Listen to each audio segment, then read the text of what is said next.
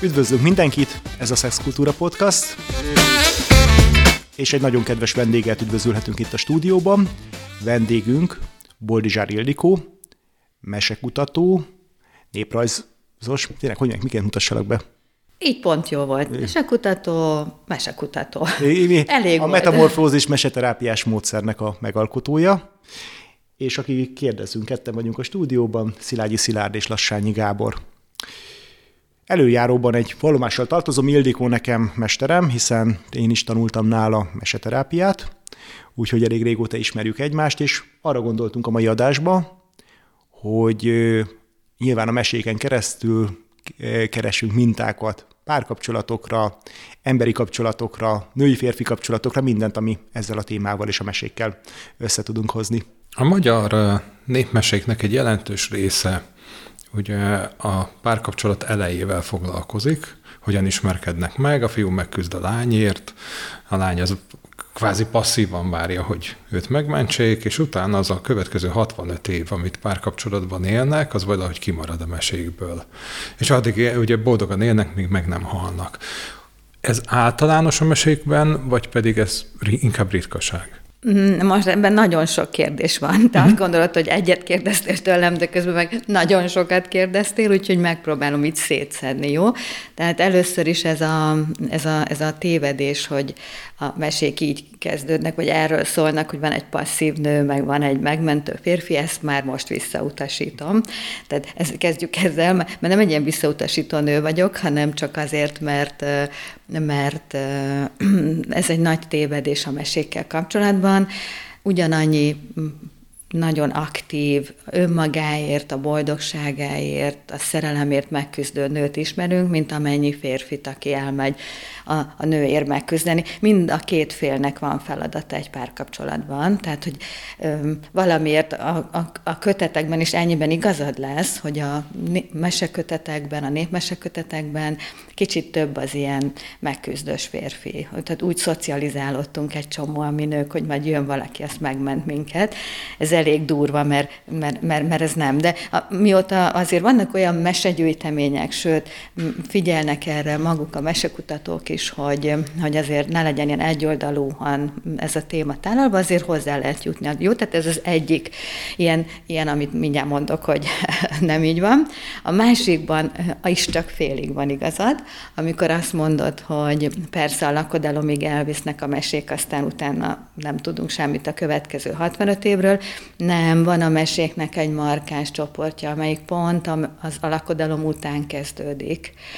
Az igaz, és akkor ennyiben megint a témánál vagyunk, hogy ott már nem annyira a párkapcsolat a téma, de az, hogy megjelenik egy harmadik, hogy a népmese is ismeri azt, hogy elérkezik egy csábító tündér, aki elcsalogatja az erdőbe a férjet, vagy a tóból kibukkan és odahívja magához, az igenis, hogy létezik. Tehát, hogy ennyiben megjelenik a, az esküvő utáni problematika a magyar népmesében is, de ugyanakkor az is nagyon erős, hogy mint hogyha, hogyha már egy bizonyos életszakasz után nem ezzel kéne foglalkozni egy nőnek és egy férfinak, hogy egymást próbálgatják, vagy egymással van mindenféle dolgok, hanem a mesék azt mondják, hogy van egy életszakasz, ami után mondjuk már egy másik irányba kellene fordulni. Tehát ennyi, ennyiben a mesék világképéhez hozzátartozik, de, és itt most nagyon meg,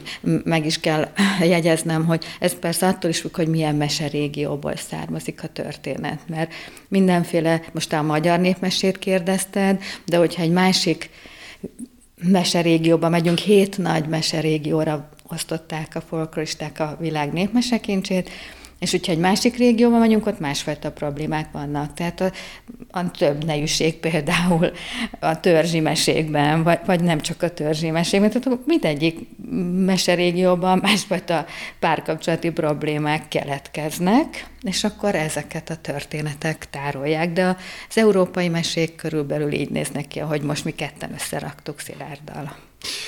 Ugye alapvetően a nagyon sok ember fejében, aki felnőttként kevés mesével találkozik, vagy maximum, hogyha gyerekének olvas föl, akkor ugye az egy olyan kép van, hogy a mesék a gyerekeknek szólnak és szórakoztatnak. Nyilván az a módszer, vagy azok a módszerek, ahol különböző segítő eszközként gondolkozunk a mesékre, ott azért alapvetően itt már felnőttekről, felnőtteknek szóló mesékről szoktunk beszélni. Egy picit szerintem érdemes lenne a hallgatóknak, hogyha vázolnád, hogy mennyire szólnak ezek a mesék a felnőtteknek, és milyen mintákat adhatnak. Először is a, akkor azt kezdjük le, hogy a népmesék a felnőtteknek szólnak, és egyre többen jönnek rá. Tehát, hogy akkor, amikor aztán visszautasítanak mindenféle mesegyűjteményeket, hogy ezekben milyen szövegek vannak, az nem a mesének a problémája, hanem hogy nem a célközönségnek jutnak el ezek a szövegek. Tehát, hogy alapvetően a népmesék egészen bizonyosan, hogy a felnőtteknek nem, nem íródtak, hanem a felnőttek mesélték egymás között, és különösen a szerelmi, az erotikus, pajzán meséket, tehát azért ott nem lehetett gyerekhallgató. Hát persze az ilyen mesékben, ahol a hős elindul és sárkányokkal küzd, meg ott még belefért, hogy ott vannak a gyerekek is, de azért, amikor a gyerekek elmentek aludni, akkor előkerültek a vastag jó mesék, amihez már nem volt, az már nem gyerekfülnek volt számva, de ennek ellenére is tényleg a mese a felnőttek műfaja volt. De ugye ez most mindenki, aki hallgat minket, megröknyödik, hogy jó, de hát bemegy a könyvesboltba, és ott vannak a sorakoznak a gyerek könyvek között a népmesekötetek, hogy igen, hát pont ezt szolgálták az átírások, tehát a, a, az, a, azokat a meséket, amelyeket a gyűjtők felgyűjtöttek, amikor elkezdődött a romantika korában ez a gyűjtögetés, akkor mindegyikről kiderült, hogy szalonképtelen. Tehát hogy ezt nem lehet gyerekeknek elmesélni. És akkor, hát akkor mit csináljunk velük? Hát törekvés volt arra, hogy, hogy, hogy a gyerekek számára tegyék ezeket érthetővé, és akkor át kellett írni. És így tűntek el a mesékből például a, a szexuális utalások, az erotikus utalások, az olyan szavak, olyan motivumok, amelyek például addig a sajátjuk volt, a sajátjaik voltak a meséknek, és akkor átíródtak, meg, megpuhultak, eltűnt belőlük a, az, a, az, a, hát az, amiért érdemes egy népmesét elolvasni, és akkor ezek így eltűntek, és maradtak a gyerekeknek ezek a történetek. Hol tűntek el ezek, és honnan tudjuk, hogy benne voltak? Onnan tudjuk, hogy benne voltak, hogy kéziratokban még megvannak egyrészt, másrészt azért előbb-utóbb sok gyűjtő bevallotta, hogy hát hát ők ezeket nem írták le, mert ezek nagyon illetlenek voltak. Tehát a folklorisztika a, a Prudentéria bilincsében vergődött hm. évszázadokon keresztül, vagyis hát ezeket hát most nem merem én sem mondani, hogy milyen szavak, de nem, hát most nem, de tényleg azért, azért a, a, a mesemondók ilyen vaskosan tudtak mesélni, és például Nagy Olga maga mondta el, hogy hát amikor ezt el, Nagy Olga egy gyűjtő volt, folklorista, és amikor az elő, először hallott egy ilyet, akkor ő kikérte magának, hogy neki ilyet soha többé nem meséljen a, a bácsi. De aztán ő ezt bevallotta, és utána megpróbálta ezt jóvá tenni azzal, hogy megpróbált ilyeneket gyűjteni, de maguk a mesemondók is azért megválogatták, hogy kinek mondanak el ilyen mesét. Tehát az, egy mesemondó nem azért mondott meséket, hogy azt valaki lejegyezem, szórakozzon, vagy hogy élvezze. És úgyhogy ez így nem volt, nekem ül valaki fapofával, amikor ő mondja ezeket a jó vaskos történeteket, Hát akkor nem mesél, tehát hogy nem lehet mesét mondani, hogy a másik nem élvezi azt, amit mond. És akkor egyrészt itt tűntek el, már a gyűjtés során, Másodszor ott tűntek el, amikor szerkesztésre kerültek, és könyvbe kellett kiadni, hát ott aztán így tényleg a szerkesztők nem tűrték az illetlen kifejezéseket, tehát ott is eltűnt, vagy pedig még, ahol elmentek ezek a motivumok, azok a tréfás mesék voltak. Tehát egy egyszerűen így, így, így az európai mesekincsből teszem hozzá. Tehát nagyon fontos, hogy a keleti mese, mesék nem tűnt el. Az ezer egy éjszaka hemzsegettől, az indiai mesék hemzsegnek ezektől a kifejezésektől, motivumoktól, a szexuális utalásoktól, kendőzetlen kifejezésektől, ez gyakorlatilag az európai gyűjt, gyűjtésekre vonatkozik, de ott is csak későn. Tehát a legelső könyvek, a, a Bazilnak a Pentameronja, az maga egy ilyen, hát nem is tudom, hogy most mit mondjak, hogy, hogy pajzán, vagy csak egyszerűen szexuális utalásokkal teli szöveg. Tehát, hogy ez azért megvolt egy ideig, és akkor hát nem, nem szeretném azt mondani, hogy a kereszténység tüntette el, mert nem pusztán erről van szó, hanem egyszerűen egy mindig az éppen meghatározó ideológia ott legfelül. Tehát akkor mondhatjuk azt, hogy mondjuk a 19. században, 20. században, vidéki környezetben ezek a mesék, még akár a közismert mesék is azért csomó olyan motivumot és részletet tartalmaztak, amit aztán később így mesegyűjteményekre ki szedtek belőle, és akkor mondjuk a keleti mesékben, még a rögzített szövegekben jobban benne maradtak ezek a szexuális történetek? Igen, ezt, ezt simán mondhatjuk, teljesen. Tehát mond, mondhatjuk. Tehát érezni is lehet ezt a kilúgozottságot, és akkor, amikor lesznek ilyen gyűjtők, mint például a Burány Béla, aki a vajdasági erotikus meséket gyűjtött fel, aki ebbe belemegy, akkor ott látszódik a szöveg, vagy a Kóka Rozália, aki egy kicsit illedelmesebben ugyan, meg női mesemondók között is sokat kutakodva, de mégiscsak ott van, a, a, a nők is mondják, ilyen kis huncutságokat mesélnek. Tehát azért vannak ilyen gyűjteményeink, huncutságok gyűjteményei, uh-huh. ezekhez hozzá lehet jutni, 5-6-ot simán föl tudok sorolni, meg, meg, hát, meg igen, még egy fontos régiót hagytunk ki, mindig mondtam ezt a szanszrit, meg indiai, meg ezer egy éjszaka, de a Fekete Dekameron, Leo Frobenius 1904 és 1935 között Ameri- Afrik, Afrikába 12 expedíciót vezetett, és 1910-ben Németországban megjelentette a Fekete Dekameronját, ami tehát ha akartok ilyen baromi jó pajzán történeteket, meg ilyen nagyon erősen szókimondókat, és azzal kell kezdeni. Hát ott, ott nem, nem úgy kell megszerezni a törzsfőnök lányát, hogy, hogy le kell hozni az égérő gyümölcsét, hanem kinek a szerszáma vág le egyszerre hét gyümölcsöt a három méteres fáról. És akinek a szerszáma, ami nem balta és nem fűrész, erre alkalmas, na, az fogja megkapni a törzsfőnök lányát. És rengeteg, hogy hogyan keletkezett a a női nemi szerv, a férfi nemi szerv, és hogy ez, ez hogy, hogy milyen, mi, milyen ö, történetek vannak köréjük fűzve, az a Fekete Dekameron című könyv, ami megvásárolható magyarul. Ez, ezt mindenkinek ajánlom így kezdésnek. Értem. A, amit szerettünk volna, szerettem volna megkérdezni, hogy alapvetően akkor ugye beszélünk azokról, hogy vannak úgymond normál népmesék, ahol amire voltak erotikus utalások, erotikus részletek benne, és ugye ettől külön, kicsit elkülönülnek ezek a tréfás, pajkos mesék, aminek a fő motivuma hogy a szexualitás. Ezeknek az utóbbiaknak mi volt a szerepe? Ezek csak szórakoztatásra szolgáltak, vagy volt valami fajta más része is?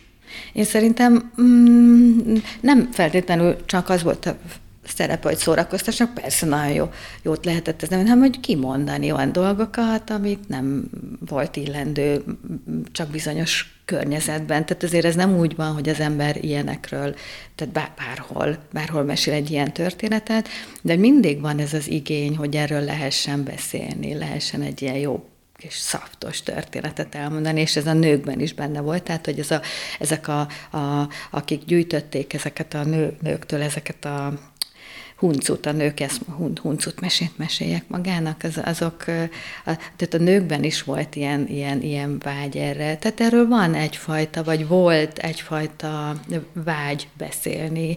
Ez ott volt, tehát ez nem, nem, változ, nem vált így külön. Tehát a, és különben is a testiség, a szexualitás nagyon sokáig a termékenységgel együtt tárgyalódott az erotikus jelképekben, a, a, a folklorisztika, a népdalokban, a díszítő művészetben.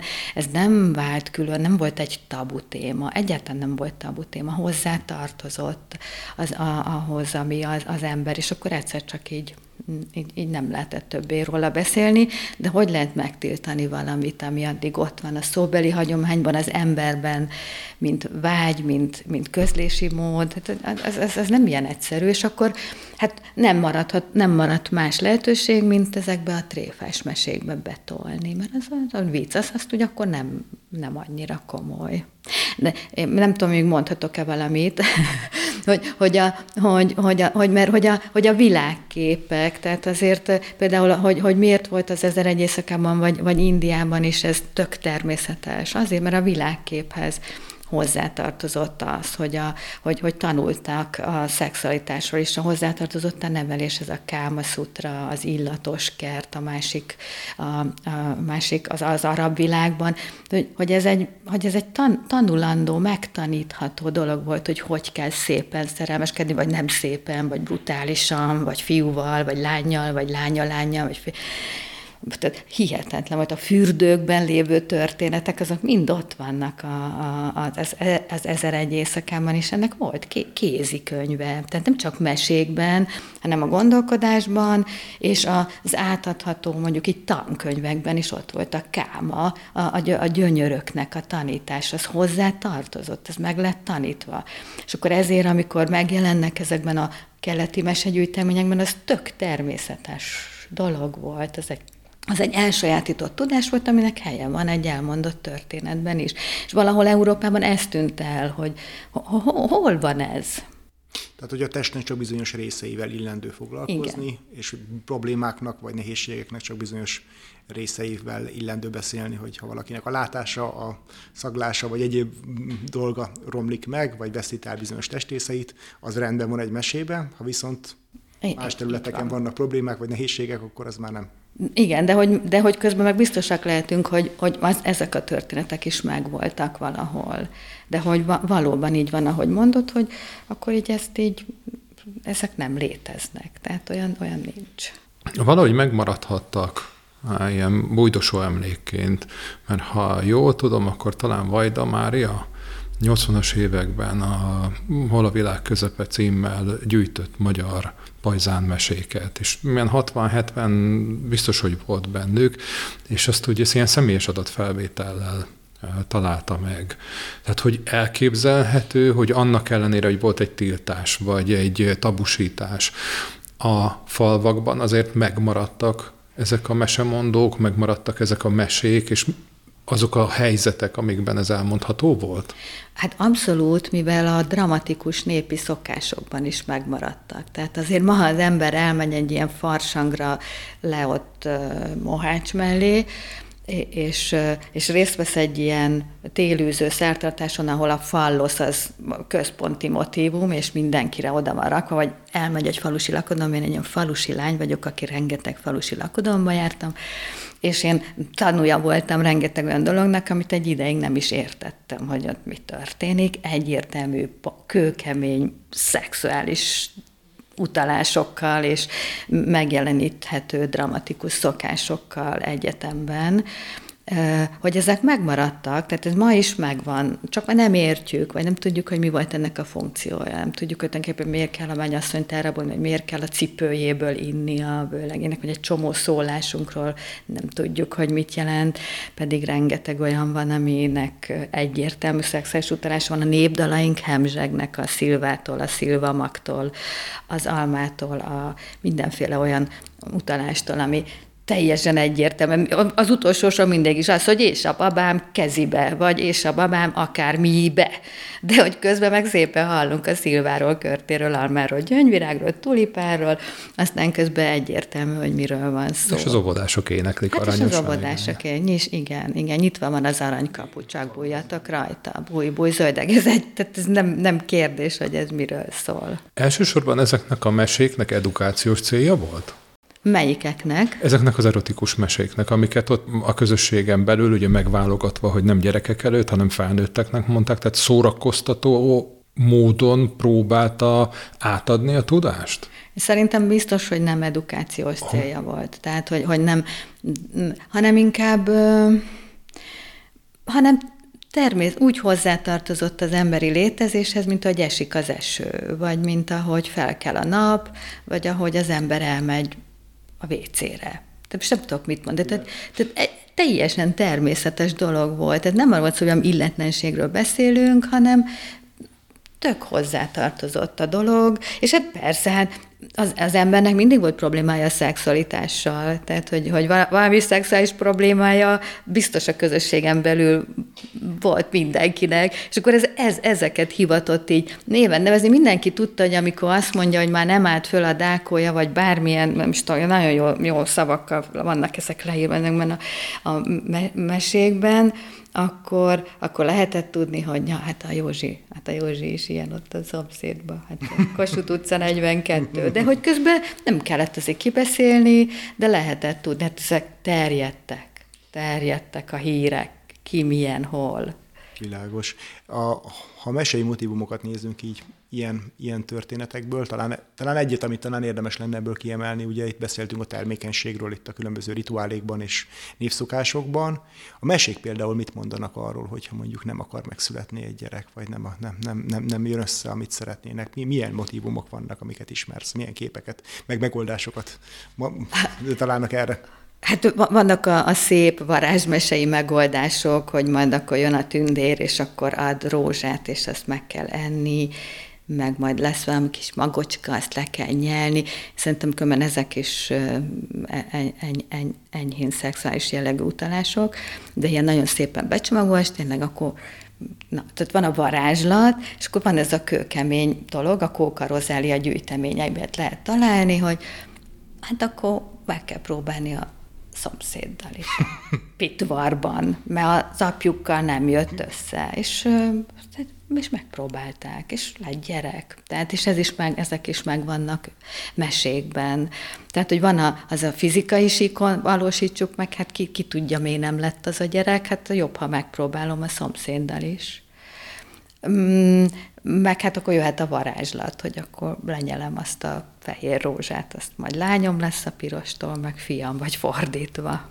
Tehát nem csak meséinkben, hanem szólásainkban is megjelent a szexualitás. Erre tudnál példákat mondani? Hát ott sokkal többet jelent meg, tehát hogy azért a, a szólásokban, a közmondásokban ott ott nagyon gyak, gyakori. Tehát a mesékbe ez nem került be, de ez is olyan szép, hogy ami nem kerül be a mesébe, az így utat talál magának, így szólásokban. Hát mi jut eszembe? Hát, hogy, de nem fogom megkérdezni, hogy mit jelent, de ha akarjátok, elmondhatjátok, hogy szerintetek. Ez, tehát van ez a mondás, hogy százesztendős csűrben is lehet csépelni, de nem százesztendős cséppel.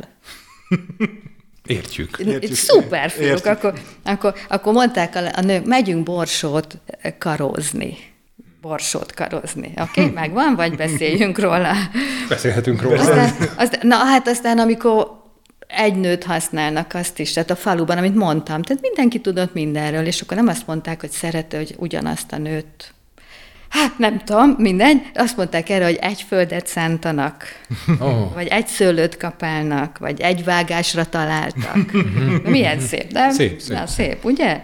Na aztán az is egy nagyon fontos, bevette a várat, vagy járja a várat, járom az új váramat. Tehát ez nem azt jelenti, hogy van egy új házam, hát járok valamit, ami a vár. Aztán ha az asszony feladta a várat, na feladta az asszony a várat, az az is most már nem mondom, hogy mit jelent, de az él, mint Marci hevesen, ez is egyértelmű szexuális utalás. Ez, hogy, ez hogyan?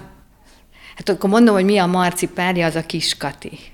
A Kiskati meg a Marci. Hát él, mint Marci hevesen, az azt Hát most én ezt nem magyarázom, mert Kukutyini zaphegyezés, ez is egy teljesen mm. egyértelmű utalás. Aztán a e, kitagad a tüdő a fazékból. Ez oh. is egy szólás volt, nem csak, a, nem csak a dalban volt benne, aztán árpacipó zaplebény, attól hízik a legény, e, sose voltam kukutyimban, mégis oda láttam, ez is ez is egy nagyon fontos dolog. Aztán a szilva, a kogybelé, szilvalé, vagy na, egy találós kérdés, na figyelj, zárjuk be egy találós kérdéssel, figyeljetek, mi az? Hasam a hasadhoz, az én kis hegyesem a te kis hasítékodhoz, mi az? Hmm. Ne, ne, nem kell így, nem olyan, ne, ne, ne, el, elmondom a hallgatóknak, hogy a két fiú arcán szétterült a széles mosoly, mintha tudnák, miről van szó. Tehát hasam a hasadhoz, az én kis hegyesem, a te kis hasítékodhoz mi az? A szövőszék. Ó. Oh. Jó, tehát most akkor így elmondtam, hogy, hogy mi az, igen. És akkor még egyet, be, így befejezésül, még egy szólást, az, az a kivágja a rezet. Uh-huh. Ez azt jelentette, hogy elveszi valakinek a szüzességét. Kivágja a rezet, azaz elveszi a szüzességét. Na hát, és van még rengeteg, de hát folytassuk majd legközelebb. Köszönjük szépen, és akkor innen folytatjuk majd Boldizsár Ildikóval a következő adásban. A hallgatóinknak pedig, hogyha kérdésük van, témaötletük van, megjegyzésük van, akkor keressenek minket a szokásos módon, akár a Facebookon, akár az Instagramon, akár pedig e-mailben. Köszönjük szépen a figyelmet! thank you